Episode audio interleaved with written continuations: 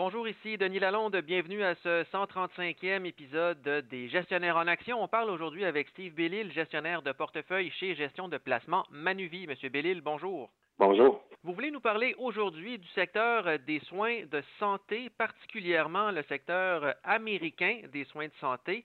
Vous voulez nous parler de trois entreprises du secteur qui, disons-le, a quand même connu une année difficile depuis le début de l'année, en fait au 31 août le secteur des soins de santé qui a reculé de 11% tant au Canada qu'aux États-Unis. Et vous voulez commencer en nous parlant de Thermo Fisher. Donc, qu'est-ce que vous voyez de spécial dans cette entreprise-là en ce moment? Premièrement, euh, lorsqu'on parle à, Thermo Fisher, on peut penser à tout ce qui est laboratoire, euh, test, développement de médicaments, donc tous des équipements qui sont utilisés dans les laboratoires.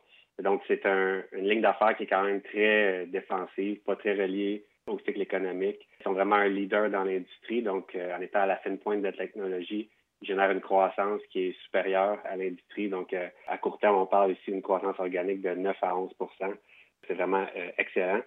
Un autre élément qui est très important, étant donné justement qu'ils ont des produits à la fine pointe, ils sont capables d'avoir du pricing power. Donc, avec l'inflation qui nous affecte présentement, ils sont en mesure d'augmenter les prix pour protéger leur marge en fonction de, de l'inflation. Donc, ça, c'est un autre point très positif euh, dans l'environnement euh, actuel. Par contre, euh, lorsqu'on regarde le titre, il peut sembler dispendieux si on regarde des mesures traditionnelles comme le, ratio court-bénéfice, etc. Par contre, il faut tenir compte du déploiement de capital pour cette entreprise-là qui est un point très fort. Donc, historiquement, ils ont fait régulièrement des acquisitions qui ont été très profitables pour les actionnaires. Ils ont l'intention de continuer à déployer 60 à 75% de leurs profits en acquisition. Et donc, ça, c'est quelque chose qui va créer de la valeur dans, le futur et qu'on doit tenir compte lorsqu'on évalue la compagnie. Et euh, au cours actuel, euh, on sait que le titre a quand même connu un début d'année assez difficile, étant donné qu'il était très dispendieux au début de l'année. Euh, mais à ce point-ci, on pense que c'est un titre qui est attrayant au niveau de l'évaluation, étant donné sa qualité. Et il y a une autre entreprise qui retient votre attention, c'est Becton Dickinson. Pour quelle raison exactement? Ben, lorsqu'on pense à Becton, on peut penser beaucoup euh, au niveau des hôpitaux, euh, les équipements qui sont utilisés en hôpitaux, particulièrement en, chirurgie. Euh, on sait qu'il y a beaucoup de chirurgies durant la COVID qui ont été délaissées, qui ont été retardées. Tout ça, c'est derrière nous et on parle maintenant d'un contexte qui est très peu relié au cycle économique. Les, besoins de chirurgie, de soins hospitaliers ne sont pas vraiment affectés par les récessions, donc ça, c'est un point positif. Et c'est une des entreprises dans le secteur aussi qui a du pricing power, donc qui est capable de contrer l'inflation, de protéger ses marges en augmentant les prix. Donc, un autre aspect qui est important, ils ont des produits qui sont vraiment critiques au niveau des soins hospitaliers, donc c'est ce qui leur permet de faire ça. Lorsqu'on regarde l'évaluation du titre, elle est peu dispendieuse étant donné la qualité et étant donné les, caractéristiques euh, de la compagnie. Donc, euh, dans l'environnement actuel, justement, d'incertitude économique, de hausse de taux d'intérêt, euh, et d'inflation qui a, des effets très négatifs sur certaines compagnies, ben, ce titre-là, c'est un bon endroit où se réfugier, selon nous. Et un troisième titre euh, dont vous voulez nous parler aujourd'hui, c'est celui de McKesson.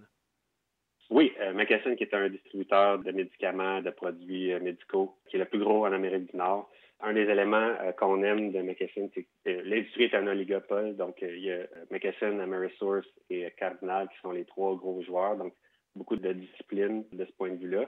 c'est une industrie qui est mature, donc qui est en relativement faible croissance, mais qui est quand même en croissance mais qui est très euh, non cyclique, qui est très défensive. Donc, en période de récession, c'est une ligne d'affaires qui continue de bien faire, donc un point attrayant. Et étant donné la structure euh, de leurs opérations, ils sont en mesure de contrer l'inflation et dans certains cas même d'en bénéficier. Donc, lorsque le prix des produits qu'ils distribuent augmente, souvent la marge de profit qu'ils vont faire va augmenter aussi de concert. Donc, leurs profits vont augmenter un peu avec l'inflation, comme, on peut voir. Donc, c'est un, élément qui est intéressant dans l'environnement actuel. Et malgré le fait que le site a super bien performé depuis 12 à 18 mois, il demeure très peu dispendieux et ne, reflète pas les caractéristiques intéressantes dont je viens de vous parler. Donc, euh, lorsqu'on parle de titre valeur, c'en est, est, vraiment un et on pense qu'il y a encore du potentiel euh, d'appréciation de ce titre-là à court terme. Et donc, si je vous comprends bien, les trois titres que vous venez de mentionner sont trois bonnes entreprises pour euh, résister à l'inflation et peuvent aussi constituer des valeurs refuges alors qu'on se dirige vers un ralentissement économique ou potentiellement même vers une récession. Oui, on sait que les soins de santé sont un secteur qui est prisé pour les caractéristiques dont tu viens de parler. Euh, au Canada, on n'a pas beaucoup de choix au niveau de la, bourse canadienne dans le secteur pharmaceutique et aux soins de santé. Donc, c'est pour ça que souvent, on doit se tourner vers euh, euh, les États-Unis et l'Europe. Ces trois titres-là remplissent bien ce mandat-là. Par contre, comme vous pouvez voir, ces trois, aucun de ces trois titres-là n'est dans l'industrie pharmaceutique qui, elle, comporte certains euh, risques lorsque, notamment, des médicaments arrivent au bout de leur période d'exclusivité, font face à de la concurrence de génériques et ça, ça crée souvent des remous dans les résultats financiers et aussi les résultats d'études cliniques qui sont parfois imprévisibles et qui créent de la volatilité.